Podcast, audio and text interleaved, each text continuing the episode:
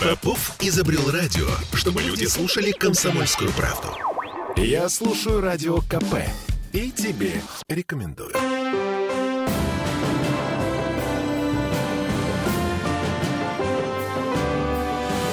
Нулевое чтение. А не слишком ли много муниципалов в Петербурге? Не слишком ли много государство тратит денег на содержание муниципалитетов в нашем городе? Этим вопросом мы задавались еще лет пять назад. Этот вопрос, ну, в общем, фактически начали решать. Муниципальная реформа назрела. Ну, то есть первые шаги, по крайней мере, сделаны э, в этом направлении. Всем привет, я Дмитрий Делинский. Я Ольга Маркина. И я Денис Четербок. Депутат Законодательного собрания и автор свежих поправок в закон о, о, как это называется, государственном управлении, муниципальном управлении. Нет, у нас есть базовый закон об организации местного самоуправления ага. в Санкт-Петербурге. Этот закон комплексно регулирует сферу э, местного самоуправления, начиная от ее организации, заканчивая э, вопросами местного значения, полномочиями. Но ведь мы с вами прекрасно знаем, что в соответствии с федеральным законодательством законодательством. А вопросы, связанные с организацией местного самоуправления в городах федерального значения, в том числе в Санкт-Петербурге, они ну, в достаточно серьезной мере регулируются именно городским законодательством. Чего, например, не происходит в нашей соседней Ленинградской области, где в целом а, местное самоуправление организовано ну, совершенно по другому принципу, ввиду того, что э, Петербург это и регион, и город, а Ленинградская область это регион, в составе которого уже э, несколько десятков э, находится муниципальных образований образований. Несколько десятков муниципальных образований в большой по территории Ленинградской области и, на минуточку, 111 муниципальных образований в таком сравнительно маленьком городе Петербурге. Но на самом деле мы говорим о муниципальных районах, э, как э, виде муниципальных образований. Есть еще городские, сельские поселения, городские округа. Это тоже виды муниципальных образований, то есть в общей совокупности в Ленинградской области, конечно же, больше муниципальных образований, и э, их ну, пестрота более пестрая, уже извините за тавтологию э, по видам муниципалитетов. В Петербурге, да, действительно 111 муниципальных образований, все они внутригородские. Бывают они трех видов. Это самые популярные э, внутригородские округа. Э, второе – это города, и поселки. Денис, а мы можем напомнить нашим слушателям все-таки, какая нагрузка смысловая лежит на этих муниципалитетах? Что ну, они делают конкретно? Ну, во-первых, э, муниципальная власть, она прямо закреплена в нашей Конституции, и сейчас она входит в единую публичную власть вместе с государственной. Муниципальная власть, она призвана решать ну, вопросы мест, местного характера, местного значения, ну и по большей части все-таки Петербург это такой и Москва, и, да и Севастополь это не, не такие не образцовые э, регионы, на примере которых необходимо рассматривать вообще в целом организацию местного самоуправления. Потому что для наших городов важно сохранение единства городского хозяйства. Ну, что я имею в виду? А, Все-таки в нашем городе должно функционировать в едином стандарте и здравоохранение, и образование, транспортная политика. Именно поэтому у нас э, больницы, школы, поликлиники имеют государственное подчинение, то есть э, какие-то из них подчиняются администрациям районов, какие-то комитету по здравоохранению или комитету комитета по образованию. Какие-то федералам подчиняются. Ну, какие-то подчиняются федералам, это отдельная история вообще. Если мы говорим о Ленинградской области, то там школы, садики муниципальные, есть муниципальные транспортные перевозчики и так далее. Все равно я еще раз э, перезадам свой вопрос. Чем конкретно в нашем городе занимаются муниципалитеты? Ну, э, Снег перечень, перечень, перечень э, вопросов достаточно большой. Конечно же, это вопросы благоустройства. То есть внутриквартальное благоустройство, это зеленые зоны, их содержание, уборка. То есть, грубо говоря, территории. сажают кусты, сажают кусты, а детские площадки на внутриквартальных территориях содержат и обустраивают э, дорожки. Ну, то есть это целый комплекс благоустройства. Потом в настоящий момент муниципалы занимаются опекой и попечительством, то есть это те вопросы, которые были за ними закреплены, и сейчас встает вопрос э, и обсуждается в городе достаточно активно о том, чтобы забрать у муниципалов это полномочия и передать его на государственный уровень. А, потому что от района к району, от муниципалитета к муниципалитету уровень качества вот этих самых услуг государственных... Сильно различается. Очень хромает в разные стороны. Э, дальше. Это целый комплекс ну, таких уже мелких достаточно вопросов, связанных и с организацией досуга. Это концертная программа для жителей округа, экскурсии э, для жителей муниципальных образований. Э, это патриотическое воспитание. Но вот все-таки ядро муниципальной деятельности, да, это вопросы благоустройства, внутриквартальных территорий, содержания ЗНОПов, то есть зеленых насаждений общего общего пользования местного значения. Да, вы знаете, в городе есть городские э, зеленые зоны, которыми занимается комитет по благоустройству, и есть внутриквартальные. Это тоже достаточно большой перечень, там под несколько сотен э, наименований. Угу. Вот этим занимаются тоже муниципальные власти. А, и на все это тратятся деньги. Десятки, а то и сотни миллионов рублей.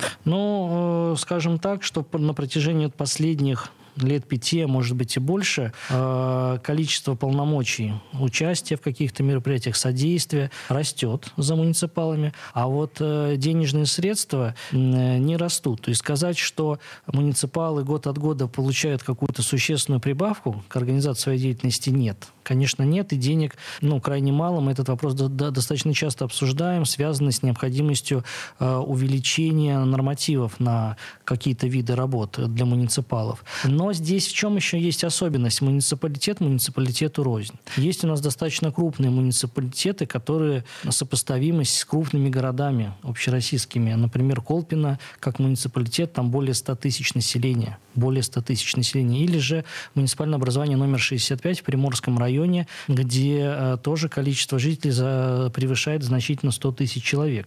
И, в, в, например, есть такие небольшие поселки, ну, прежде всего, наверное, это э, достаточно ярко выражено в курортном районе, по такие поселки, как Ушково, Серово. Там численность избирателей, ну, если доберется до 100 человек, будет хорошо. Так, а финансирование напрямую зависит а перечень... от количества э, населения? Ну, понимаете, здесь еще в чем есть нюанс. Например, э, если мы берем то же самое муниципальное образование 65-е в Приморском районе, то оно по территории достаточно ну, компактное. То есть там проживает много людей, но на достаточно компактной территории, ввиду того, что там ну, достаточно высокая э, застройка жилищная. А есть муниципалитеты, где проживает не так мало людей, но э, где достаточно большие территории. Ну, если сравнивать, да, угу. плотность населения и количество территорий. Но поскольку, как я уже повторился, в ведении муниципалитетов, э, в том числе входит основной ключевой вопрос, связанный с благоустройством, то, конечно, эти факторы должны учитываться. И есть муниципалитеты, которые говорят, вот у нас и зеленых зон много, и людей много проживает, нагрузка на территорию достаточно большая. Если это какие-то центральные э, муниципалитеты, то, конечно, там еще есть и туристы, и люди, которые приезжают. Э, то есть эксплуатация общих зон, она достаточно интенсивная. И на поддержание в надлежащем состоянии требуются серьезные суммы денег, которых не хватает. И с другой стороны, есть э, те территории, которые, да, может быть, большие по э, размером, но они не так серьезно эксплуатируются, как какие-то центральные, например, скверы внутриквартальные в центральной части города. Mm-hmm. И в этом есть определенный дисбаланс. Смотрите, финансовый вопрос здесь возник не просто так. Еще в прошлом году, да, даже в позапрошлом году, значит, э, финансовый вице-губернатор господин Корабельников говорил, что местные власти тратят значительную часть бюджета на самосодержание. То есть много муниципалитетов, много денег на, в общем, воздух.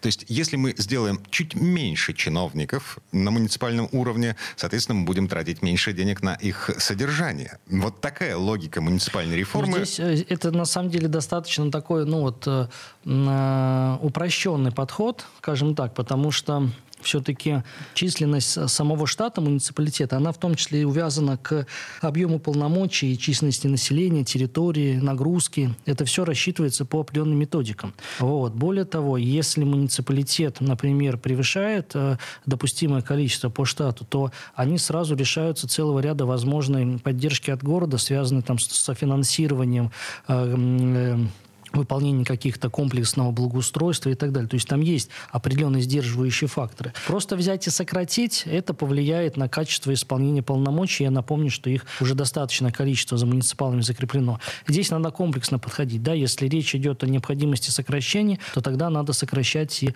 количество полномочий, потому что недостаточно будет просто сократить штат. Это прямо скажется на качестве тех, э, реализации тех вопросов, которые закреплены за муниципалами. Так а насколько эффективно они вообще сейчас работают? Муниципалитет? Э, это вопрос, э, на который отвечают избиратели в рамках э, выборов, потому что если... И у нас есть муниципалитеты, где ну, команда главы и депутатский корпус не претерпевают каких-то существенных изменений, потому что там налицо серьезная работа и связанная с благоустройством. Сейчас добавлено было не так давно полномочия, мы с вами обсуждали по освещению детских площадок. Да? Все это тоже могут делать муниципалы. А есть муниципалитеты, где это благоустройство устройство ну, недостаточно качественно делается, не в должном объеме. Э, программы формируются без учета, без учета интересов населения. Естественно, на выборах люди по результатам голосуют против таких депутатов, избирают другие советы. А Вопросы, кстати, результате... контроля финансового – это предмет деятельности, в том числе контрольно-счетной палаты Санкт-Петербурга. Пару недель назад было возбуждено уголовное дело. Муниципалитет «Звездный», по-моему, если мне изменяет память, как раз уборка снега. А, значит, распил там то ли 20, то ли 30 миллионов рублей. Но это исключение из правил, потому что по большей части э, муниципалитеты, ввиду того, что они э, располагаются на более э, уменьшенной территории, нежели территория районов Санкт-Петербурга, то, конечно, э, им проще донести адресную поддержку до людей. И есть муниципалитеты, которые посещают люди чуть ли не каждый день, и э, в рамках оказания какого-то содействия, и в рамках, э, соответственно, ну, той же самой досуговой деятельности, опека и попечительство, э, муниципальные газеты, средства информации. Это востребовано, на самом деле, в ряде И, Тем не менее, э, депутат ЗАГСа Денис Четырбок э, вместе с коллегами написал проект поправок в закон об организации местного самоуправления в Санкт-Петербурге, который сложившийся на сегодня механизм будет менять. Как? Давайте к этому вопросу вернемся буквально через пару минут. Прямо сейчас реклама.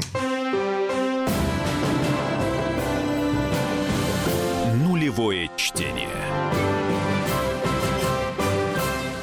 Я слушаю «Комсомольскую правду», потому что «Радио КП» — это корреспонденты в 400 городах России. От Южно-Сахалинска до Калининграда. Я слушаю «Радио КП» и тебе рекомендую.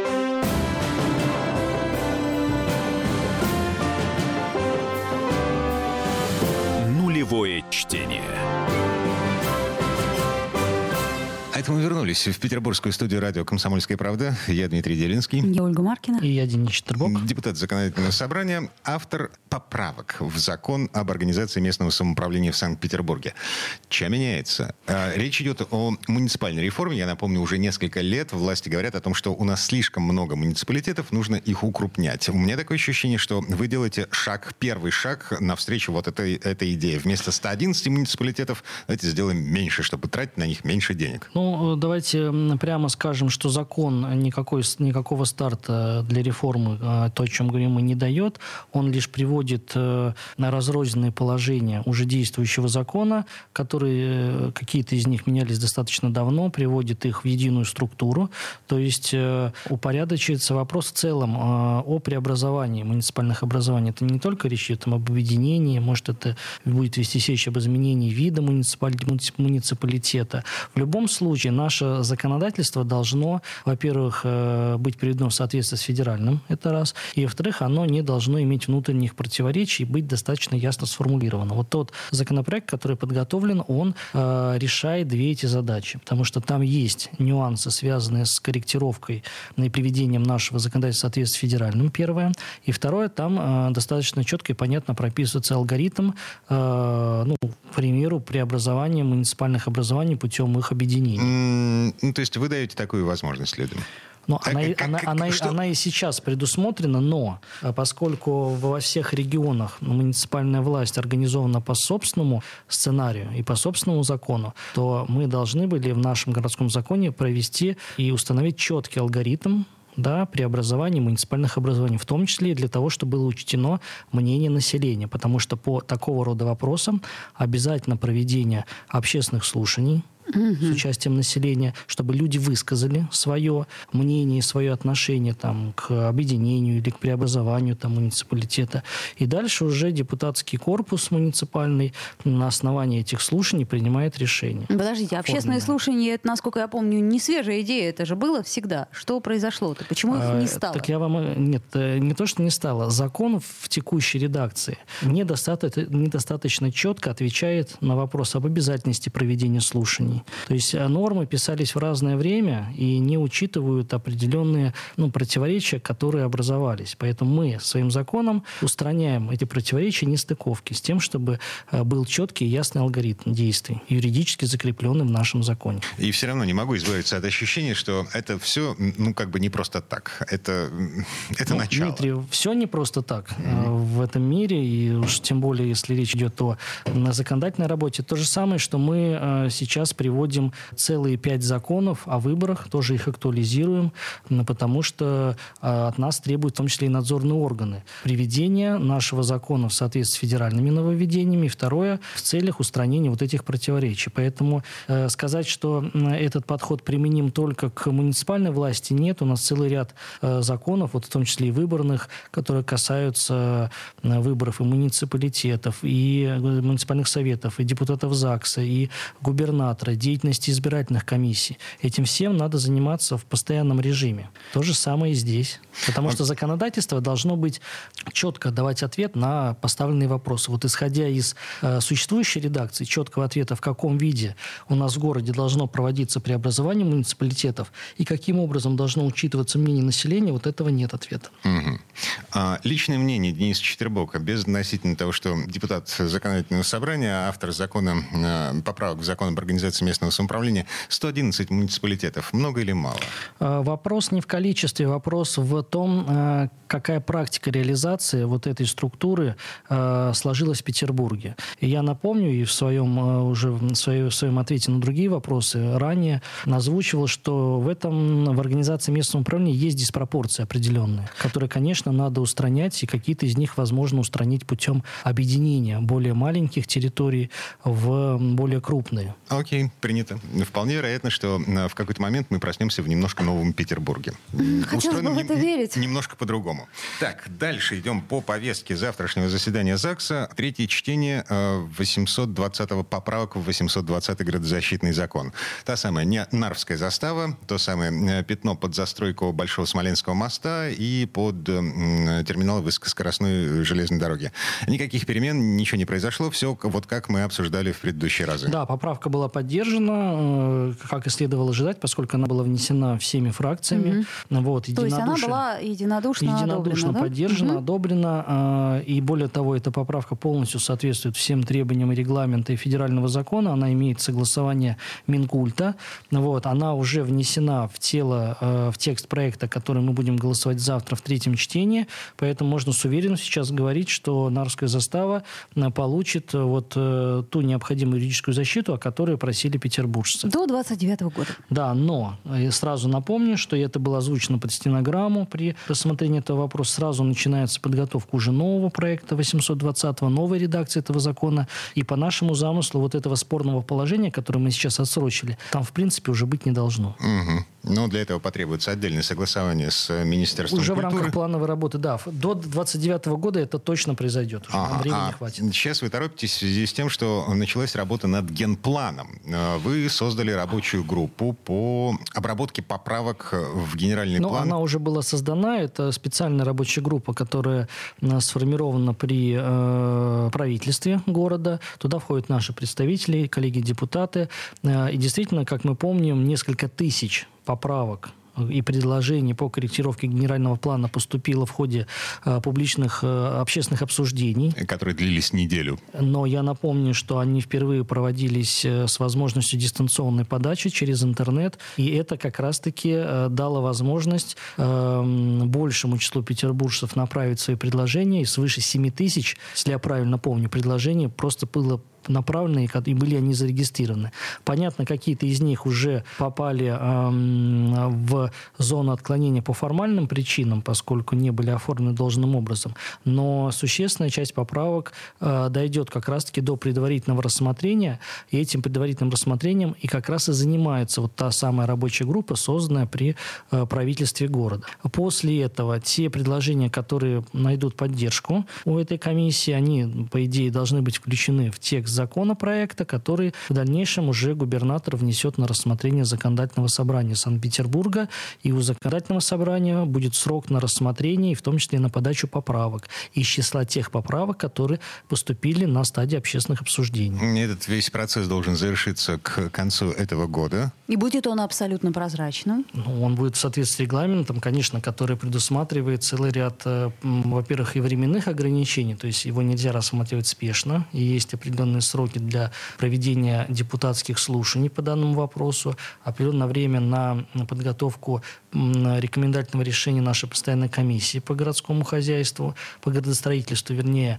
Вот. И дальше будет срок на подачу поправок, который не может быть менее двух дней. То есть это еще одно регламентное ограничение по э, тому, чтобы этот закон не был принят в спешном порядке. Вот. И очень здесь принципиально важно, что вы обратили внимание, что 820 закон идет как бы вперед э, генплана, потому что раньше очень часто критиковали и законодательное собрание, и правительство города за то, что э, те изменения, которые были в 820-м, не находили свое отражение в угу. генеральном плане. И, как следствие, на практике э, были, были большие сложности в реализации каких-то проектов. Э, то есть их можно было реализовать только путем снятия противоречий между генпланом и 820-м э, в суде, что, естественно, ну, достаточно длительная по времени процедура. Они могли занимать до полутора лет. А если речь идет об оспаривании еще в Москве, то и того больше.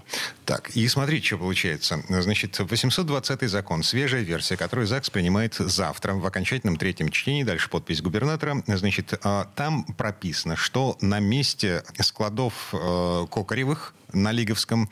Там будет стройплощадка под высокоскоростную железную э, магистраль. И это же будет написано в генеральном плане. То есть там не будет серого пятна, э, назначение которого непонятно. Как это случилось в свое время с котлованом э, э, рядом да, с эти вокзалом документы Московским. должны быть синхронизированы, поскольку 820 вступит раньше, чем вообще даже проект генплану пойдет на рассмотрение законодательного собрания.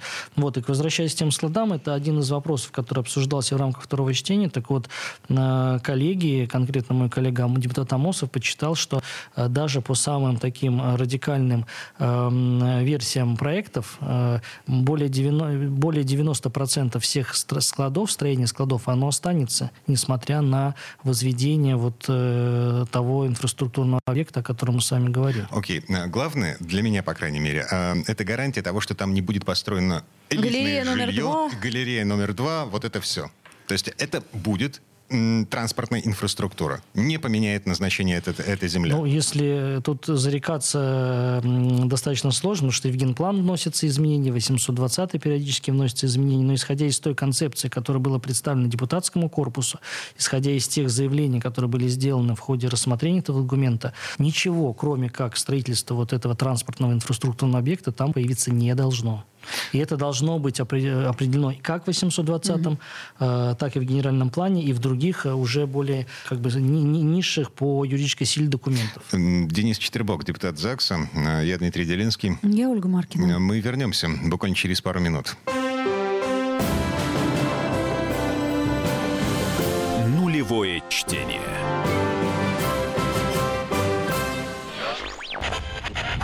Попов изобрел радио, чтобы люди слушали комсомольскую правду. Я слушаю радио КП и тебе рекомендую.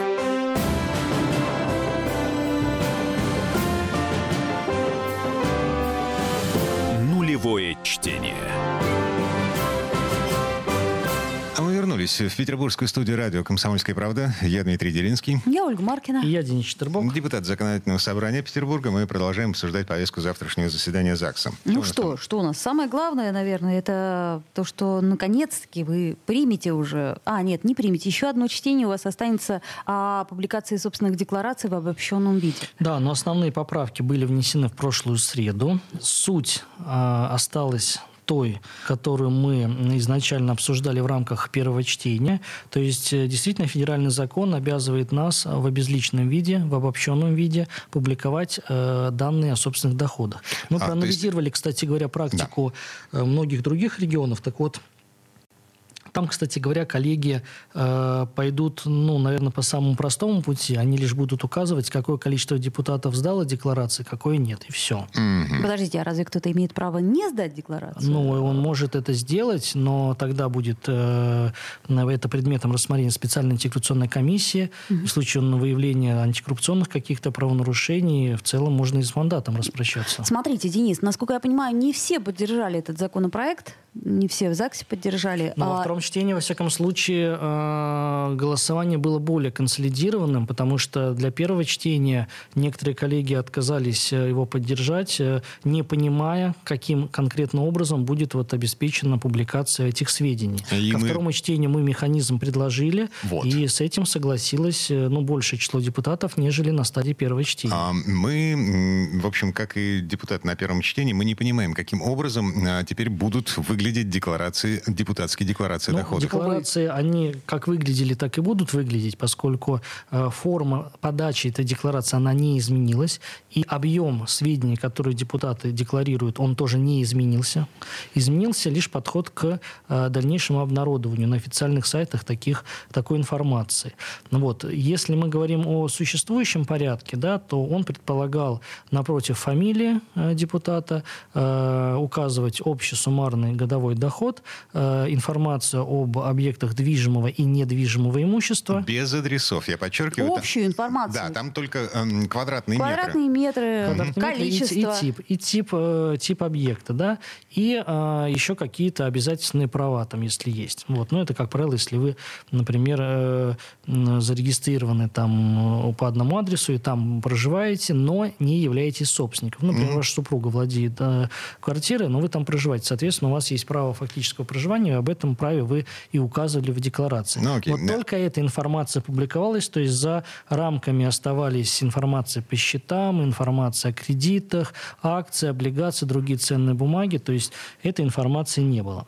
А, Не, не публиковалась, но она подается и подавалась всегда. Сейчас же, с учетом того, что федеральный закон а, обязывает нас делать это в безличном виде и в обобщенном виде, то а, информация будет, соответственно, наша поправка публиковаться следующим образом. А, Будет указано депутат, без фамилии, без номера, без какого-то опознавания. И, ну, собственно говоря, будет 50 таких депутатов, потому что у нас 50 депутатов. И напротив каждой, э, каждого вот такого слова депутат будет указываться там количество э, движимого имущества и недвижимого имущества и общая сумма дохода. Денис, вы сказали обязывает. То есть те депутаты, которые заявили, что они будут публиковать декларации в прежнем виде, они не имеют э, законного Вот, права это делать? Нет, здесь надо различать, что закон э, обязывает в таком обобщенном виде публиковать декларации непосредственно тот государственный орган, который такую информацию собирает. Ну, в нашем случае это законодательное собрание Санкт-Петербурга. То есть официально законодательное собрание Санкт-Петербурга на своем сайте в соответствии с поправками в федеральный закон не вправе опубликовать такую персональную, персональную информацию о депутатах. Но если таково Но- желание... Но если сам народный избранник где-то хочет эту информацию разместить, он ее, пожалуйста, и размещает на своей страничке там или в газете где-то. Это его добровольное дело. Мгм. Так, ну и что? Процесс э, сравнения э, наших депутатов по уровню благосостояния, он просто немножко усложняется. Мы берем старые декларации, которые никто не собирается вытирать из интернета. Ну, Они это физически размещены. невозможно. Да. Более того, э, они, эта информация в том числе эм, перекопирована в статьях, которые есть там на разных да-да-да-да-да. интернет-изданиях.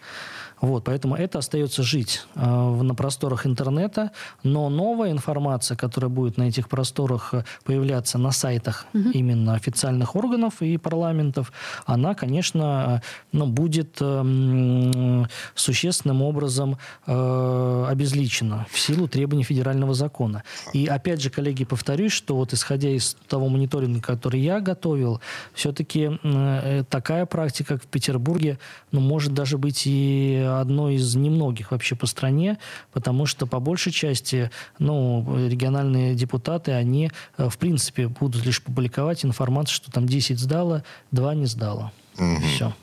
Так, и последний вопрос по этой теме. А, скажите, нас будут каким-то образом наказывать, если мы а, по итогам публикации вот таких обезличенных деклараций будем говорить э, в эфире что-нибудь типа а, «Мы предполагаем, что у депутата Дениса Читербока за последний год изменилось вот это, вот это и вот это. Значит, заработал больше, а недвижимость э, осталась прежняя». Например. Ну, насколько я понимаю, вы это делаете в вероятностном значении, и да. сам текст закона в отношении ну, журналистов никаких э, особых правил не предполагает, то э, нарушение в данном случае я не усматриваю.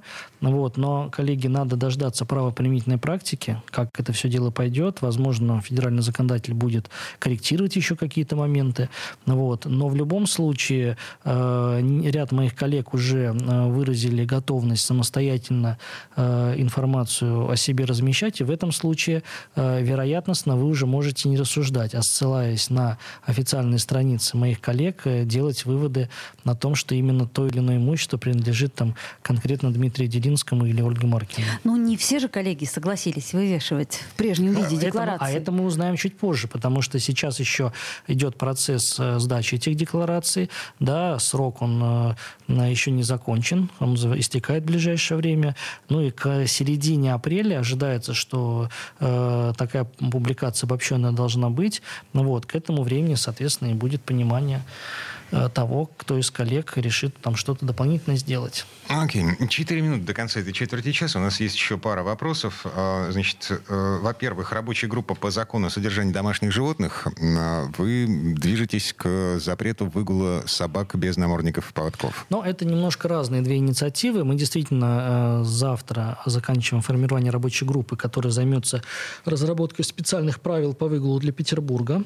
Но параллельно мы также продолжаем корректировать э, федеральное законодательство и направлять туда свои предложения в Госдуму э, по части именно выгула особо опасных, собак особо опасных пород. И здесь э, мы предлагаем установить ответственность за выгул таких животных без поводка и намордника. подождите, и, там и еще расширение, расширение, да, расширение списка, насколько я помню. это расширение нас... списка, оно делается не федеральным законом, это отдельная история, к которой мы обращались. Все-таки список утверждается исполнительной властью.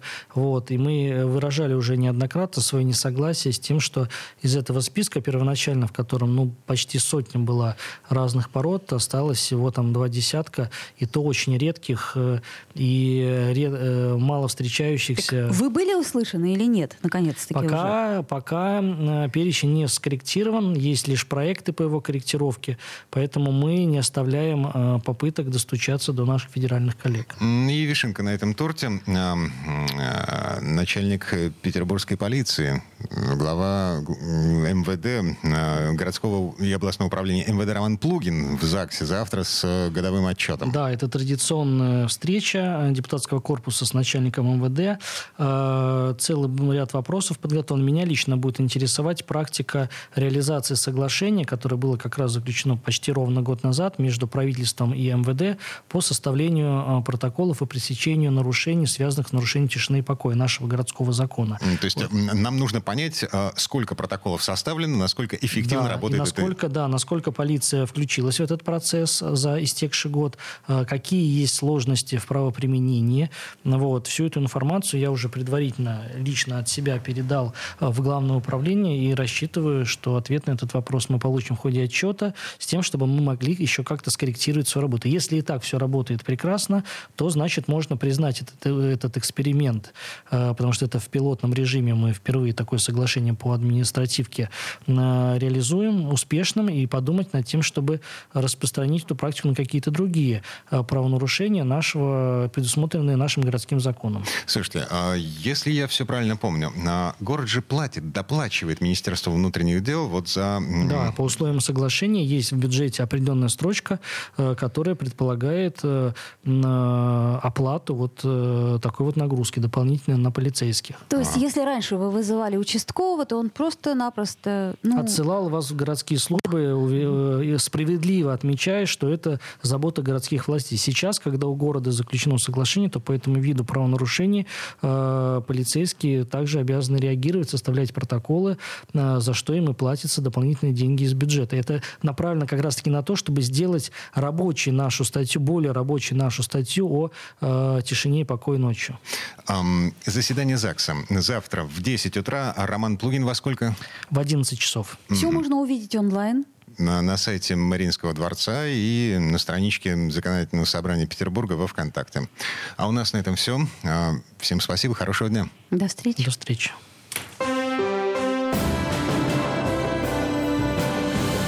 Нулевое чтение. Попов изобрел радио, чтобы люди слушали комсомольскую правду. Я слушаю радио КП и тебе рекомендую.